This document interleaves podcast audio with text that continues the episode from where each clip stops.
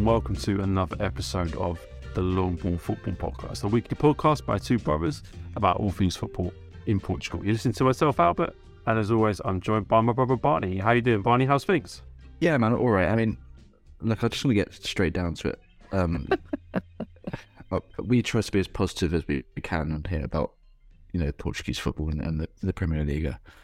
But um, I've just had half an hour here um, waiting for you, um, and I've got to say the standard or the or the lack of anything really of um, welcome to Victoria Guimarães videos, or there's just nowhere near enough. Look at the Premier League; you get like ones every every few seconds, but in in uh, in Portugal, you know, I think that the Portuguese fans need to really pull their fingers out and start making sure- some of these videos. I'm sure if I went on YouTube right now, I'd find 20 Enzo Fernandez Welcome to Chelsea compilations. You know, but where's the one for, you know, Pretoria's new winger that they signed from the second division? That's what we need. Exactly. I need more of that. Um, no, I'm good, man. I mean, I've got, it, I found the transfer deadline day quite hard. I've I've been quite busy, so it was, it was really hard to keep up with. And, and as you know, I'm a I'm an addict to transfers and uh, you know Sky Sports transfers and a transfer market. You know, I need to get on there and check every every half hour, but I wasn't able to do that, so I felt felt quite out of the loop yesterday. And I've been trying to catch up today, but yeah, it was a bit of a mad one. Well, um, you're in luck, and anyone else listening feels like they're a bit out of the loop. Uh, you're also in luck because today's podcast is going to be a transfer window special. Because, of course, we're recording this on Wednesday, the 1st of February, the day after the night before, the day after the January transfer window deadline. And I think we can all agree that this was one of the most crazy transfer deadline days we've had in Portugal in a very long time. I remember saying that last January as well, but then this one has definitely topped it. So we're going to give you a rundown of all the big deals that happened on the last day of the transfer window. We're going to look at uh, which clubs have signed well during the transfer window as a whole, which ones have lost out, uh, and we're going to pick up on some deals that you might have missed from the January transfer window as well. So a lot of transfer talk coming up, and in the second half of the podcast, we're going to do a non-big four special in terms of game discussion because with the games all a bit haywire this week in different places. Um, Benfica played last night, Porto and Sporting and playing tonight, and Braga. So we're going to focus on all the games that happened over the weekend, and that gives us a chance to focus on some of the smaller teams, which we always like to do. So you're in for a great episode. Um, could be a bit of a bump one, so let's see how we get on. But um, we have to start, Barney, with uh, the biggest deal of the window, the biggest deal in Portugal since, well, I was going to say a long time, but since Darwin Núñez left for Liverpool.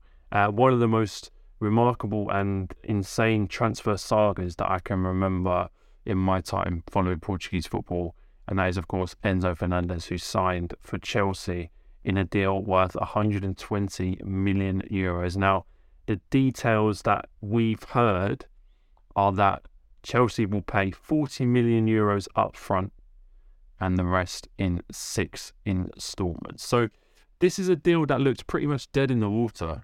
It seemed that Chelsea had kind of accepted after going in for Enzo in the first week of the transfer window, they'd kind of accepted that uh, Benfica weren't going to sell for anything less than his release clause. Uh, and the deal seemed to be pretty much over. But in the last 24 hours of the January transfer window, it was resurrected.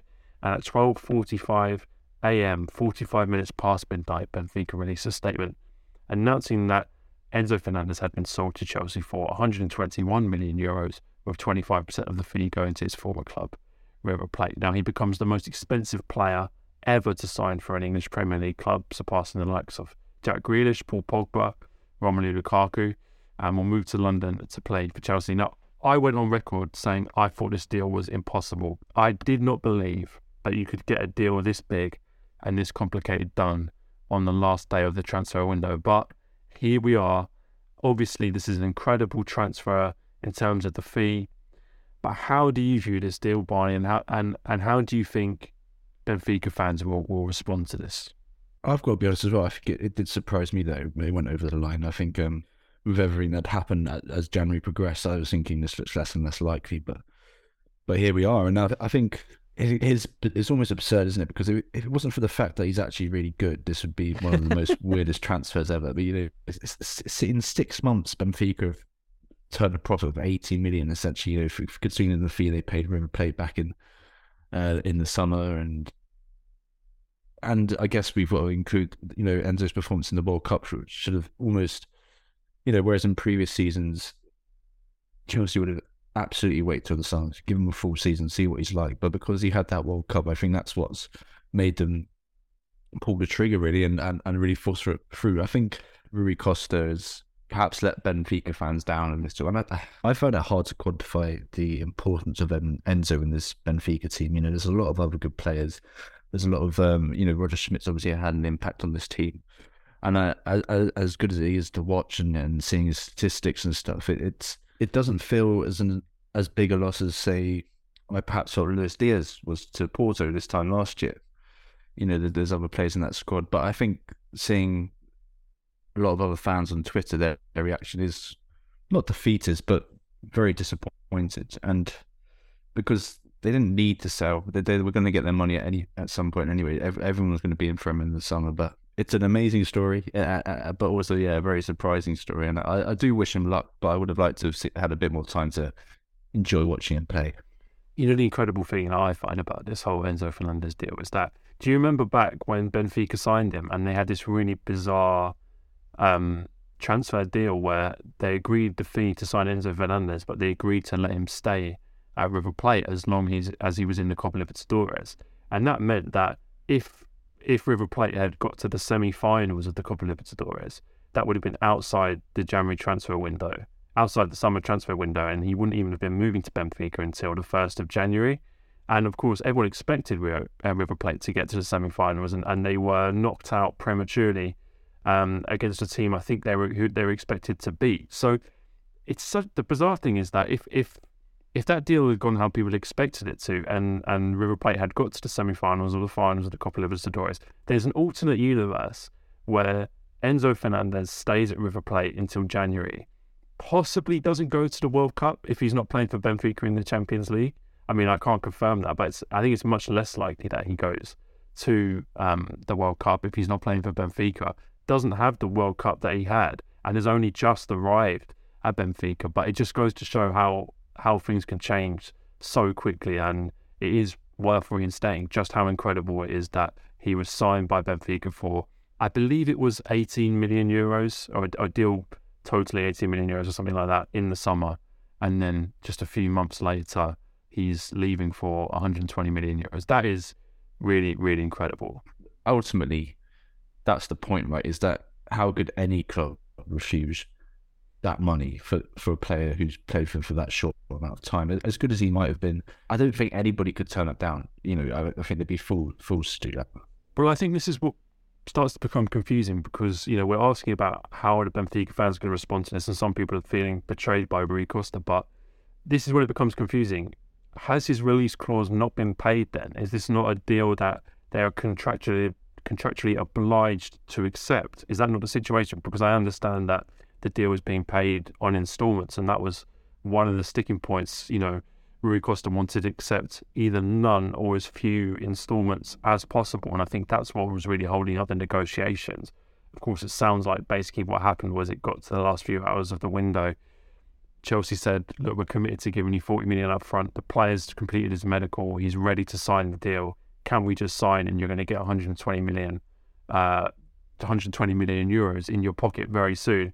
and it sounded like their their hand was full. So it's a bit confusing about whether the um, the release clause was paid because, of course, is it, if it was, then it's completely out of Benfica's hands. And I think credit to him, by the sounds of it, to me, it seems like Rui Costa did everything he could to prevent Enzo Fernandez from leaving, or even when the 120 million euros was agreed, to kind of hold it up as long as he could with these talks of instalments and what have you. So, personally, I know a lot of Benfica fans might disagree with this, but I think I don't I don't think this reflects badly on the Benfica board at all. I think they made their position clear that they wanted to keep him. They didn't have to sell him, and that they were committed to uh, keeping Enzo Fernandez for as long as possible. Of course, this now comes down to how will it affect Benfica in this season coming up. His departure. I think you're quite right to point out that um, this is a Benfica team with many, many good players who contribute to their the success they've had this season. Enzo Fernandez is just one player.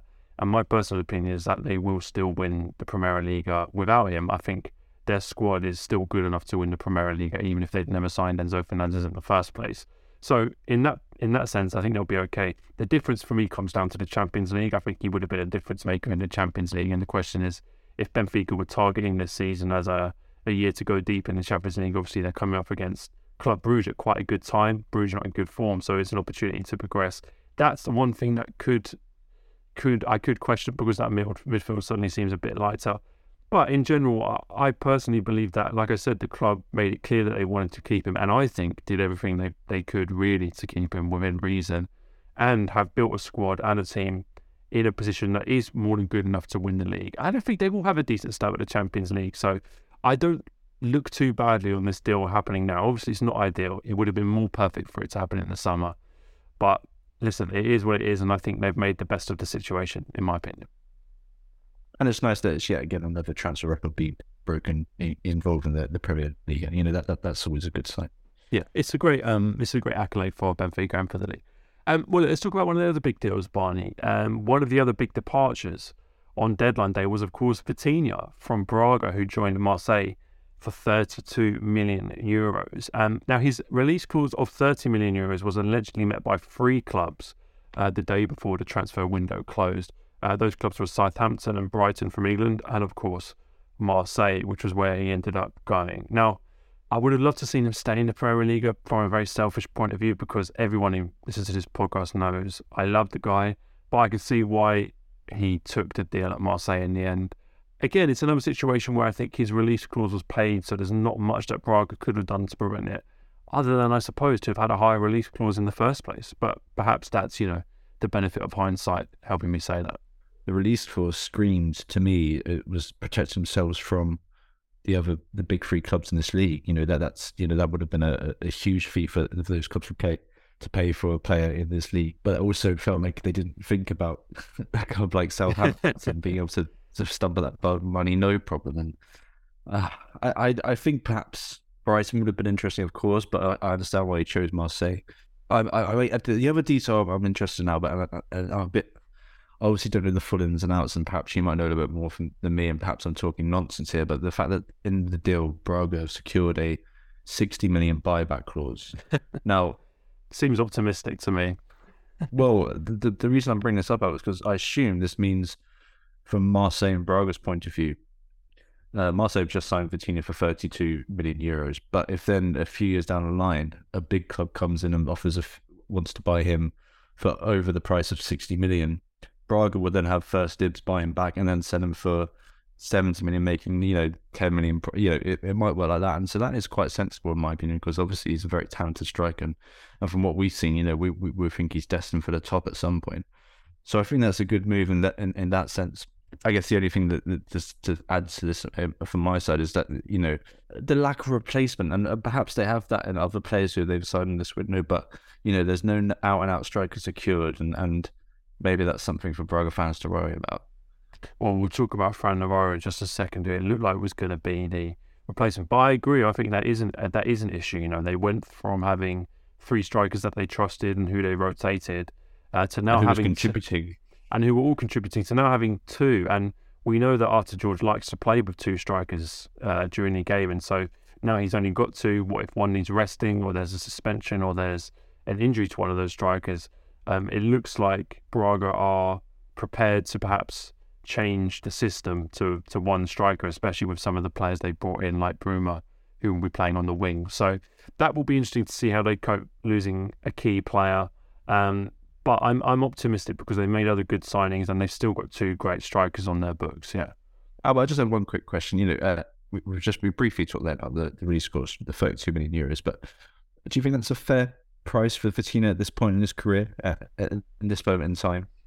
Yeah, I don't think it's far off. Yeah, I think I think it's probably pretty pretty spot on. And I think the the advantage for for Braga that we have to remember is that you know when we talk about Enzo Fernandez going for 120 million euros, there's a huge elephant in that room, which is that River Plate are getting 25% of that fee. The one benefit for Braga in this situation is that there's no other parties in, in, invested in Vitinha. That's 100% their sale.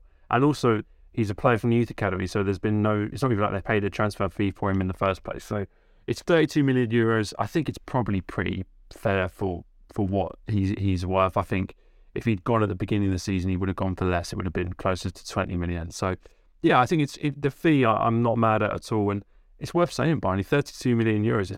Braga's biggest ever sale. You know, it's bigger than what they sold Trincão to Barcelona. So, you know, it, it's it's a good deal from a financial perspective for Vitinha, uh, for Braga, and I think in, in general I feel pretty positive. Other than the fact that I just wanted to watch him every week, so I will be, of course, sad to see him go.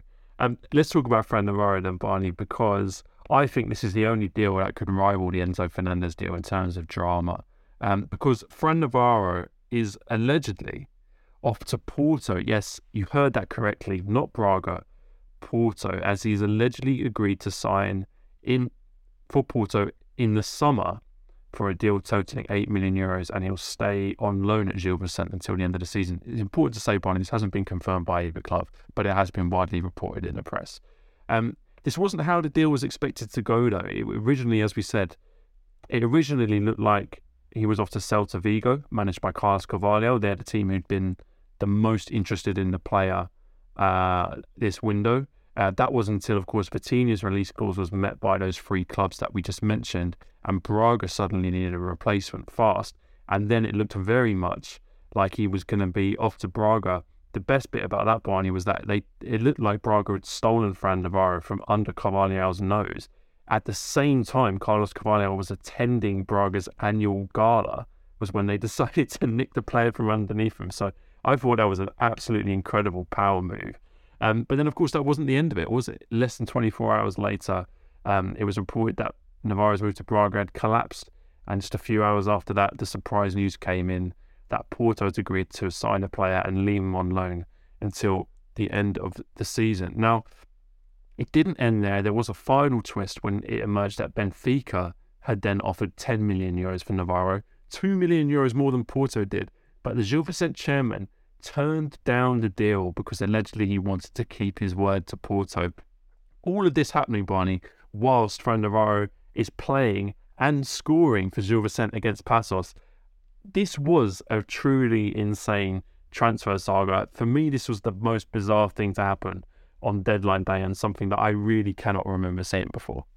Yeah, and, and the fact that he's still at, at Gil Vicente is incredible. I mean, my instant takeaway of it, sort of off in the aftermath of all this, was I, I just felt ported this despite Braga, you know, to to to weaken them to sort of hope that they, in essentially denying them a replacement striker, as, as you mentioned there, and um, particularly considering the amount of strikers Porto have got uh, at all decent quality.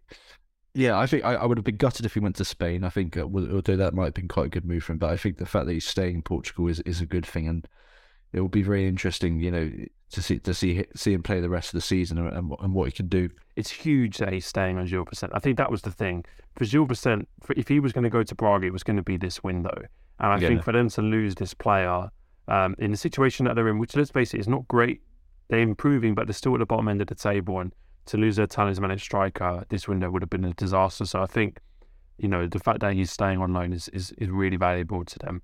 And of course, let's not forget that this is a huge sum of money for Gil Vicente, 8 million euros, that, you know, they lost key players in the summer for really small transfer fees. So I think it's probably right that they do cash in on him. His deal ends in 2024. So 8 million euros for a player whose contract's up in 2024. That served them really well and continues to serve them well. I think it's probably the right time to cash in. And I think ultimately he was never going to stay at Gil Vicente forever. And I think this is probably about as good um, a scenario as Gil Vicente could hope for in terms of his departure. You know, they keep the player until the end of the season and they get a hefty fee.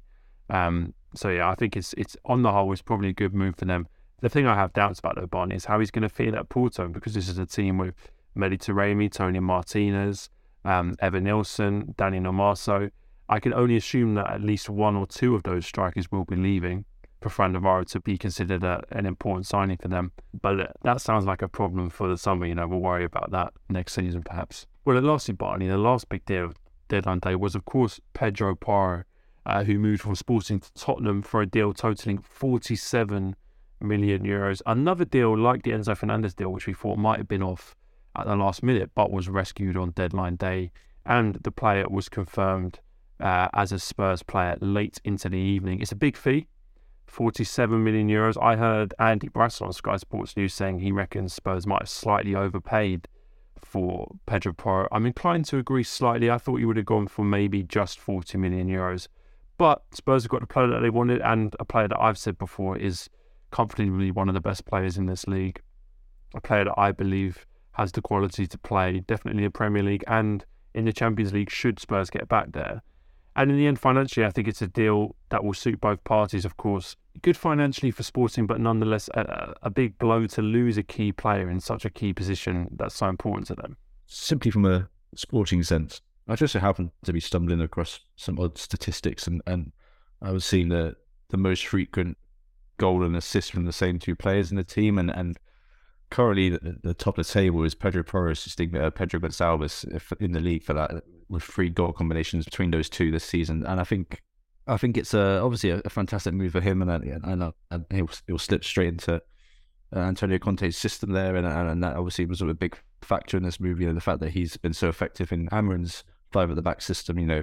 Looking at the deal I think the fact that they also got that 15% of the, the ownership of Marcus Edwards in there was important, you know, and, and quite significant as well, because that, that will also help them when when that move, uh, if it ever happens, uh, comes about. So really sad to see him go. Really, really sad. But I think uh, the money was good, and and and and, uh, and everything else included, sort of, yeah, made sense.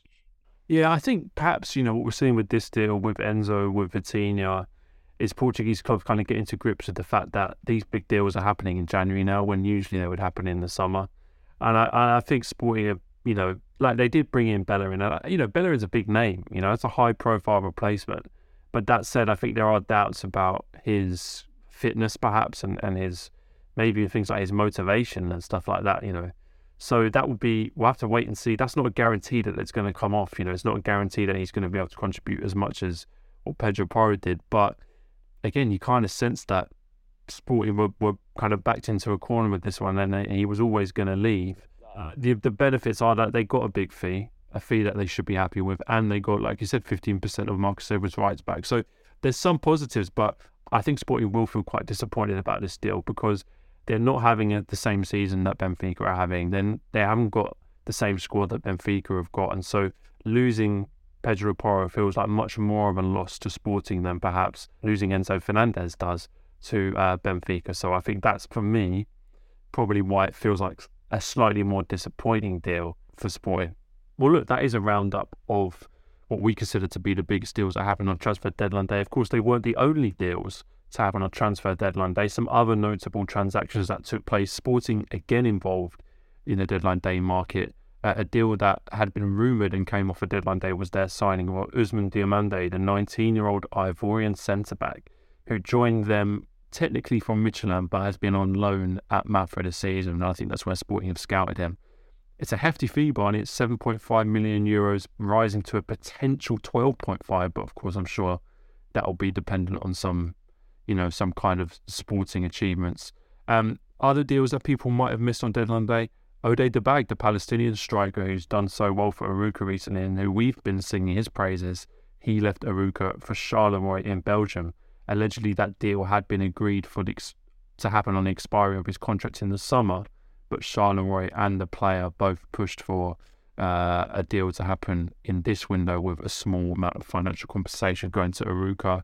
And Paulo Bernardo from Benfica and Hernani from Braga both joined Paços de Ferreira on loan to reinforce struggling Paços. Rafik Guitane, those of you with keen memories will remember him from Maritimo, an attacking midfielder who played pretty well is back in Portugal. He joins Estoril on loan from Rennes. Uh, and one that caught my eye, Barney, everyone's favourite second division side, BSAD, signed a total of nine players on transfer deadline day, including a man with the biggest head I have ever seen. That, that had to be Photoshop, man. I couldn't believe that. I'll leave it at that. Feel free to go on their Twitter page to check that one out if you're not, but if you're not blocked by them. Um, and of course, the most bizarre uh, transfer this window, and in my opinion, one of the most bizarre transfers uh, in Portuguese football history as 55 year old striker Kazuyoshi Miura. Yes, 55 years old, the oldest active football player in the world, has joined Oliveirense in the second division. Um, I mean, fun knows what's going on. I'm going to say, I, I, saw a lot of people yesterday um, commenting on the amount of tweets uh, Fabrizio Romano was tweeted about uh, Enzo Fernandez over the past month. I think um, the only person who's who's trumpeting on that is the amount of tweets you've tweeted about uh, Kazoo. Mate, I love it. I'm booking my tickets to go and watch him. Uh, you know, I'm his biggest fan. it is just in- incredible the fact that they signed a 55 year old man. I mean, he's great, but yeah.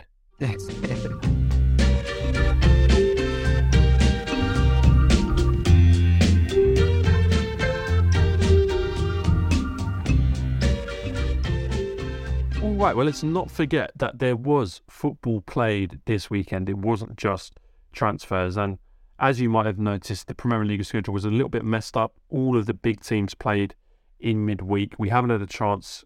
We wanted to get a podcast out before it was too late in the week. So we decided we're not going to cover the big four in this podcast and just focus on some of the smaller teams that played on Sunday, Monday, uh, one game from Tuesday. So we're going to start off, Barney, with de Ferreira 2, Gil Vicente 1. Now, this game was our most recent Monday night football event. For those that don't know, this is an event that we hold once a month on Zoom, where you can join us and other listeners to the podcast while watching a bit of an obscure game of Primeira Liga football. And we picked this game because I really predicted good things from it, considering the two teams involved. Paços, after getting their first win of the season and playing well against Braga, would have been growing in confidence.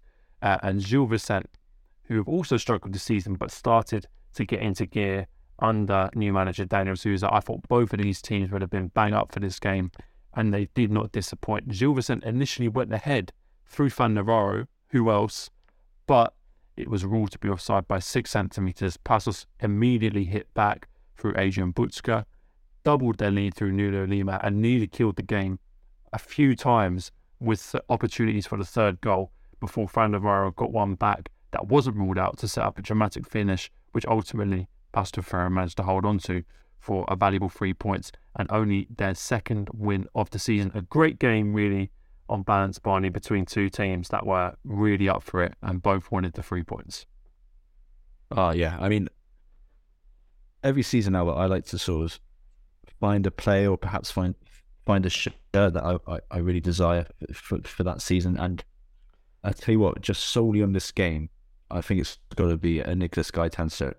I knew you were going to say that. I'm oh, so man. pleased to hear you say that. Because I've I've really I've I've got to be honest. I haven't really been a fan of his uh, while he's been at Paços. You know, I, I, we've seen glimpses, but in this game, the, the, pedigree, you know, the quality was just so there. And I, the one for me was the assist for the second goal. Very, very, very few players in in the whole of football who would have done what he did there. He had his back to goal. He was faced, you know, he was he was going the wrong way, but he just he just knew to put that ball in in that dangerous area without even looking up, and it he just fell to uh, Nuno Lima, and and he managed to get it over the line. And I just thought, yeah, I, it just it all, it all clicked for me in that moment, and I, am just set on that shirt. I need to get it. Which you know what I loved about Nico Gaitan in this game? For me, he was man. The, he was awarded man of the match, but he was my man of the match as well.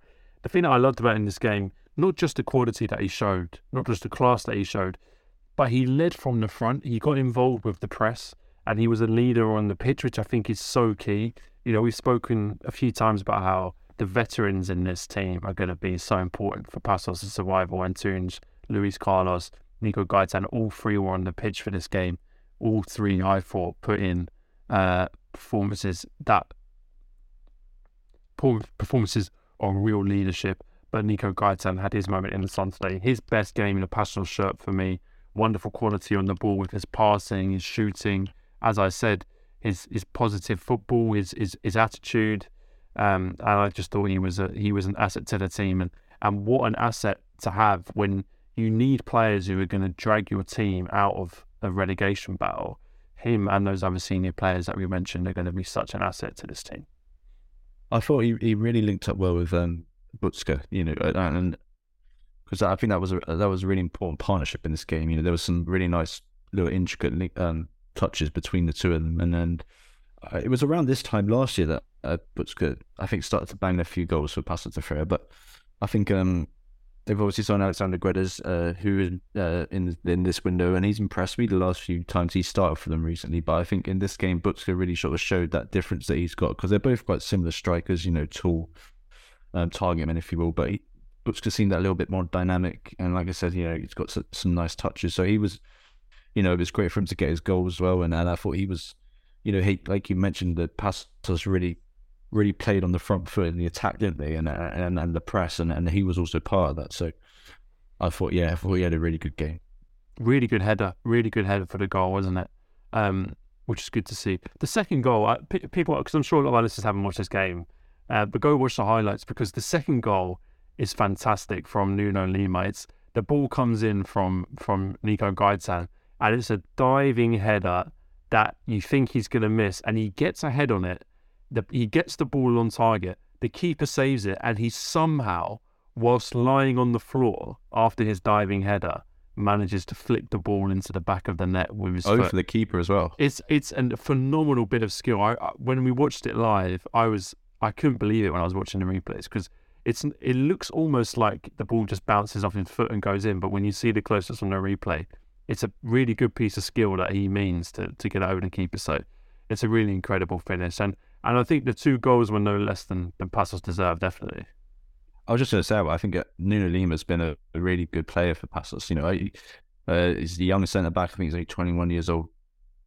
And uh, so I was really happy they got on the short score sheet because I think yeah, he's been sort of quietly a, a, really solid player for them. And uh, you know, and just another example of you know you mentioned earlier how this Paços squad is probably the most extreme example of blending old players and young players. Because if you if you take out the old players, everyone else is like 23 and under essentially. Um, but he's been good. And and I also I just wrote wrote down that I think Nigel Thomas really his confidence is growing. You know, there's some lovely little passes, lovely little flicks, and and um, friend of the show Zach Lowy uh, tweeted about him saying he's going to be a good player, uh, an important player for Paços. So I feel like that's the seal of approval. You know, you know, he's he's yeah, he's absolutely he's looking really confident. Yeah, positive signs for Paços. Um, what about from Gil Vicente's perspective, Barney? Because obviously they're also a team that have been improving recently. We've talked about how Daniel Sousa's had a good impact on the side. They would have targeted this game as an important win, and it could have been very different. You know, they had the ball in the back of the net first. Uh, it was a very close offside call, which went against them. Um, and perhaps on another day they get a different result out of the game. You know, I think Paços just edged it on the night, but Gil Vicente were, were well in this game. And, you know, it's no shame in losing to Paços Ferreira. Maybe it might have been before the World Cup. You know, to lose to Paços would have been a real kind of uh, badge of shame, shall we say. But um, it was a tight game. I think they were a little bit unlucky with the offside. I thought they pushed really well. Last ten minutes were really dramatic. They, you know, they were really peppering Paços' goal. So it could have been a different game, could have been a different result. But on balance, for me, I think it was it was just about fair result.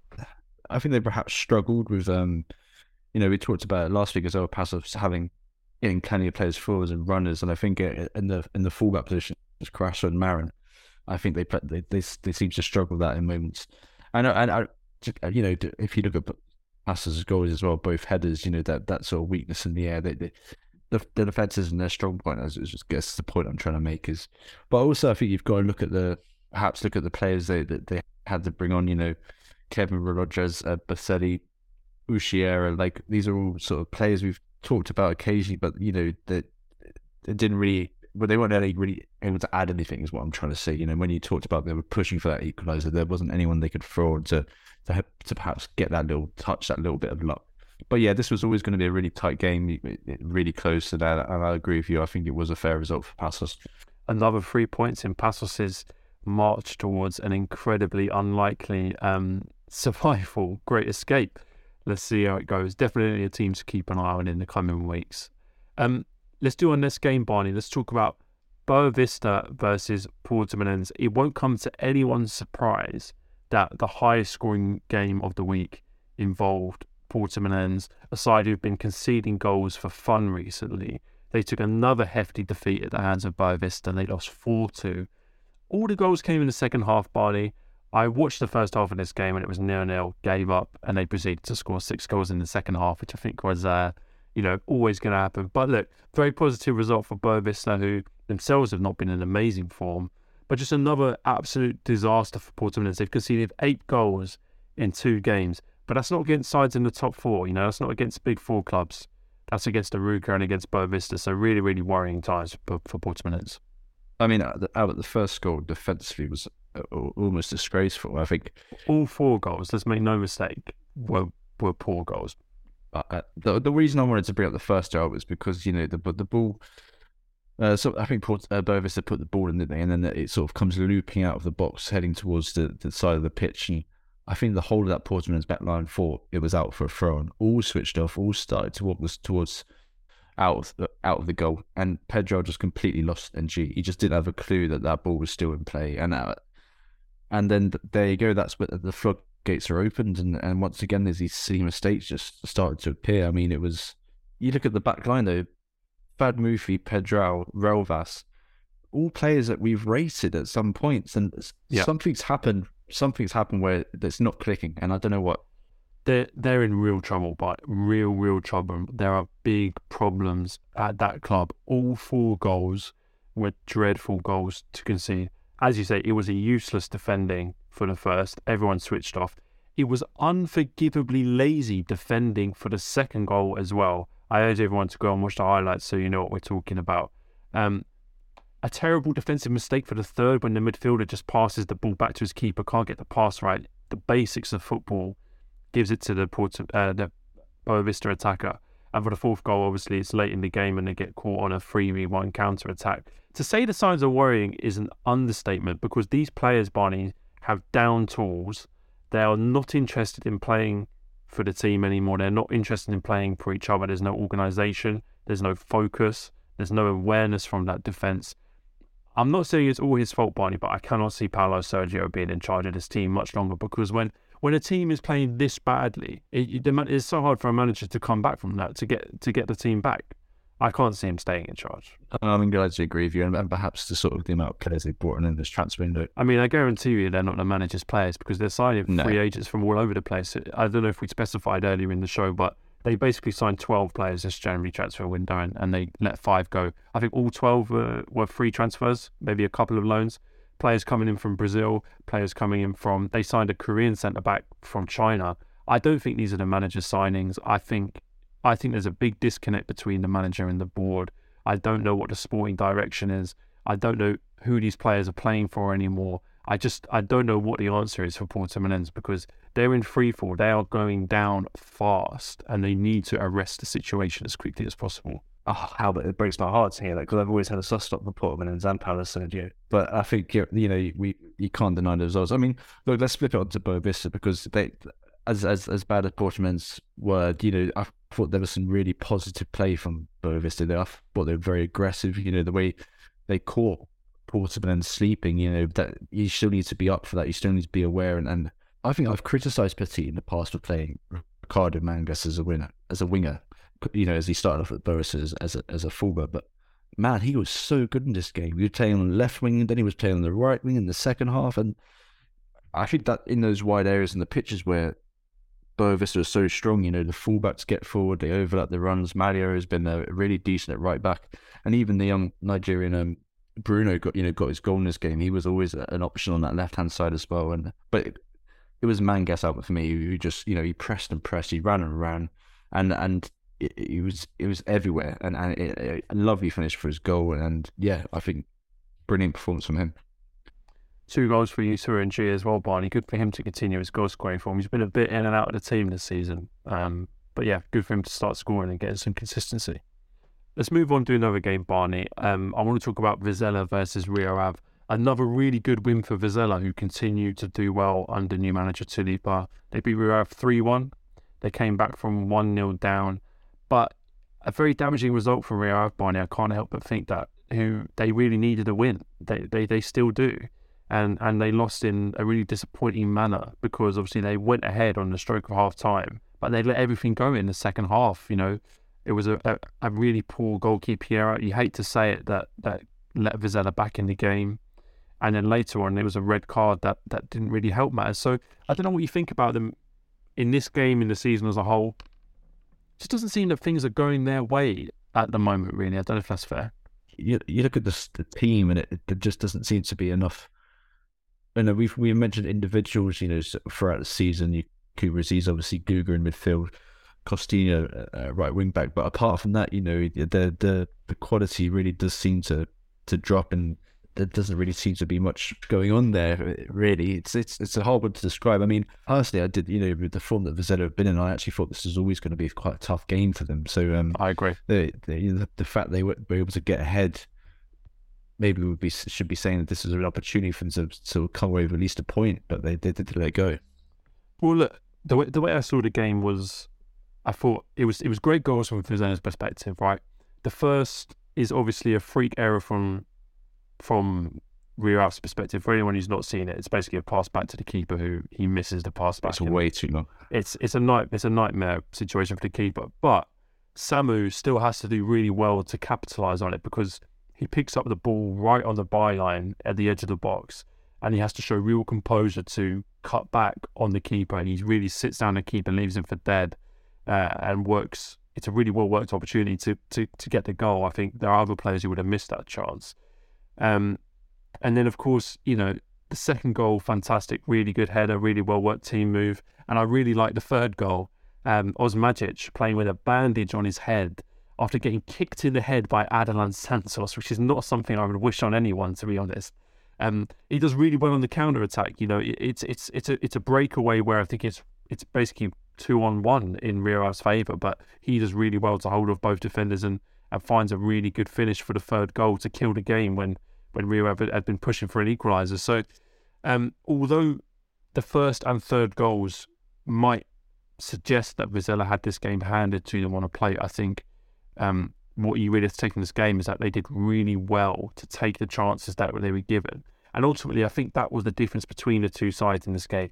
Vizela were clinical and made very few mistakes. And Rio Ave, whilst in terms of quality on the pitch, I don't think were that different to Vizela. They were comparatively sloppy, and I think they lost this game because of because of two big individual mistakes, in my opinion. You know, that's one of the things in, in this league that when when teams sort of seem to be getting their luck seems to be coming in at once. You know, that, that's a team like Vizela, I'd say now. You know, the chances just go in when when you get them. Whereas, yeah, you know, Rio obviously relied on the penalty in this game to score and and, and, and couldn't get the ball in the in net otherwise. And yeah, but a, a fantastic win for Vizela. And, and you know what, the the the two goal scorers in Samu and Osmajic, I just think, particularly Samu, man. I mean, I'm, it's hard to des- it's hard to describe him, Albert, but I think the, the best way I can do it is to say that he's he's a prime candidate for the Ryan Gauld Award at come the end of the season. you know, in terms of a player sort of performing out, you know, above the the quality, the standard of his team. Let's say he's certainly one of these. He, I think he's been absolutely fantastic this year. Yeah, no, he's been excellent, and Brazil have been excellent. And we have to say, we have to be fair, Barney, because we were pretty disgusted when Álvaro Pacheco was dismissed, but. Tulipa's doing a great job, man. I think they're playing really yeah. well, and they've got some really good results under him. So credit to them because they're playing well. They get results, and unlike Rio Ave, they're they're in a healthy position in the table and, and looking good. So I think this is a really interesting game to compare two sides who perhaps on paper might not be very different, but who are in very different positions uh, in terms of how their season's going. I want to do one more game, Barney. One last game. I want to talk about Casa Pia versus Santa Clara because Casa Pia got back to winning ways after, let's face it, some disappointing results. You know, we wondered whether they were having a blip in form, but they got a 2 1 win over Santa Clara. And in my opinion, I think this game was all about one player and that's their new on loan Japanese winning winger Yuki Soma, who, with the game at nil nil, comes on for his debut with 30 minutes to play and provides a goal and an assist to give his new side a win. It was a wonderful free kick as well, a great set piece, a great way to introduce yourself to your new club, uh, and a good assist to cap a really positive performance for a player who looks like they could be a real difference maker for Casa Pia. Oh, certainly, man. I mean, it just adds that sort of quality in their attacking options, and, and I, I love this free kick. I love the fact that they, you know, this the celebrations as well. It was just, it was, it was, it was, yeah, it was, it was lovely to see. And I think overall for Casa Pia, this performance was so key to get that win at, at the end, as they did. You know, Clayton getting on uh, their sort of other striking option and, and making a difference in in the air. Uh, yeah, it was it was a, a really important game for them, and I think there was I think perhaps you could see the pressure, you know, in, in their starting 11, you know, they're, they're sort of almost set 11. You know, there was a couple of chances. Rafael Martins had a few, and, and they just weren't able to, to, to capitalise, and, and it maybe it, it did need the, the, the, fresh face coming in with it, with the sort of the you know no weight of pressure on his shoulders to, to make that difference. And I mean, I mean, I'm so excited to see to see to see him uh, what else he can do the rest of the season because I. I love the fact he took the free kick. You know, a new a new guy turning up on the training field. He's like, "Oh, I love this. Thank you." You know, it was yeah, it's really really good to see a great header from Clayton as well by to get the winner. He's making a name for himself as as their starting striker. Pains me to say it, but perhaps a bit more of an all round player than Rafael Martins, perhaps offers a bit more. Um, could be a real influence for them because I think that was a position they weren't quite settled on at the beginning of the season who was going to start up front. But um, he's had a real positive impact for me uh, on Casa Pia in recent games. Uh, I, I wanted if there's one thing I wanted to talk about for Santa Clara, and that was uh, Gabriel Silva, the, the the guy who scored the penalty and got the penalty.